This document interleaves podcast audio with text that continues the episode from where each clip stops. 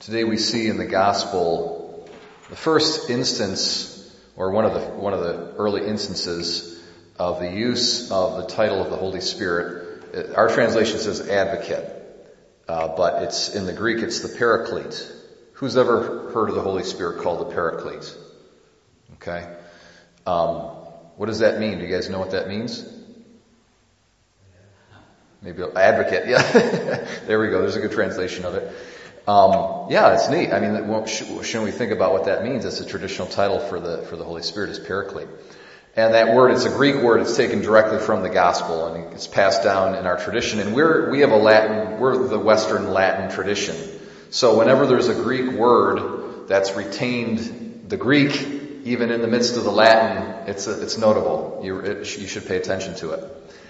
So the word paraclete, it basically, what, it's talking about is, uh, it's like a lawyer. Okay, so if you were on trial and uh, you had to have a, a defense lawyer assigned to you, that's what it is. You'd have a paraclete given to you in the ancient Greek world.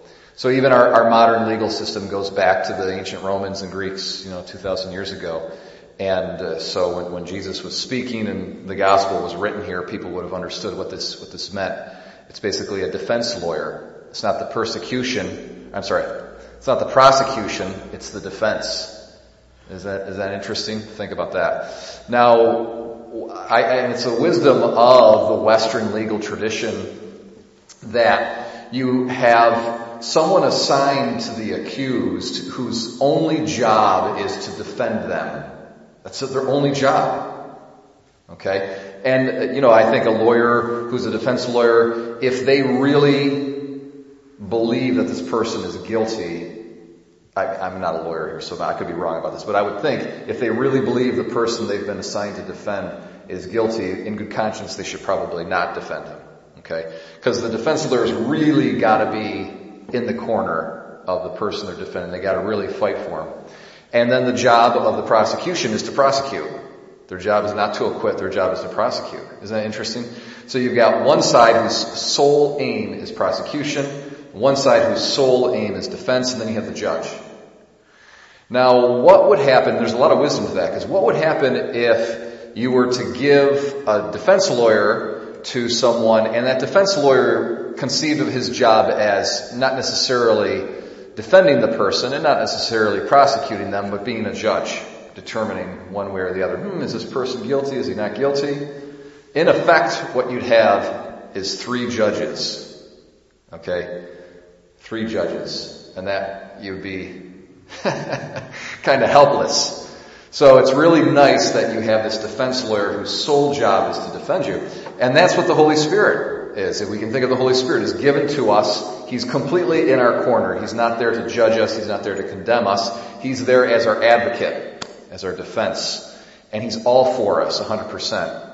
What does that mean concretely? Because we're talking about metaphor at this point. Like concretely, literally, what are we talking about? Well, I think it goes back to a passage in St. Paul in Romans chapter 8. Paul says that, for we do not know how to pray as we ought, but the Spirit Himself intercedes for the saints with groans too deep for words. So what Paul is talking about is the Holy Spirit inspiring us to say, Oh, Lord, please, mercy, whatever it might be. Okay? Um, so the Holy Spirit is teaching us how to pray. How to pray. And so that our prayers and our intercessions for ourselves and for the world would be effective.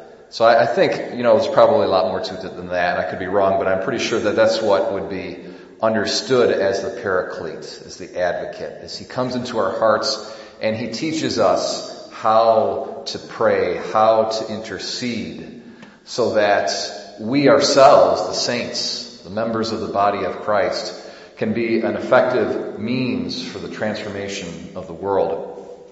This is what we're getting ready for Pentecost Sunday. When Pentecost Sunday comes, we celebrate the, the gift of the Holy Spirit in the life of the church. And how it's through the Holy Spirit that's like the soul of the body of Christ. That we live and that we function and that we do our job. And our job is to show Christ to the world, is to intercede in the world on behalf of the world, for its good, for its salvation, not for its condemnation, not for judgment, but for salvation.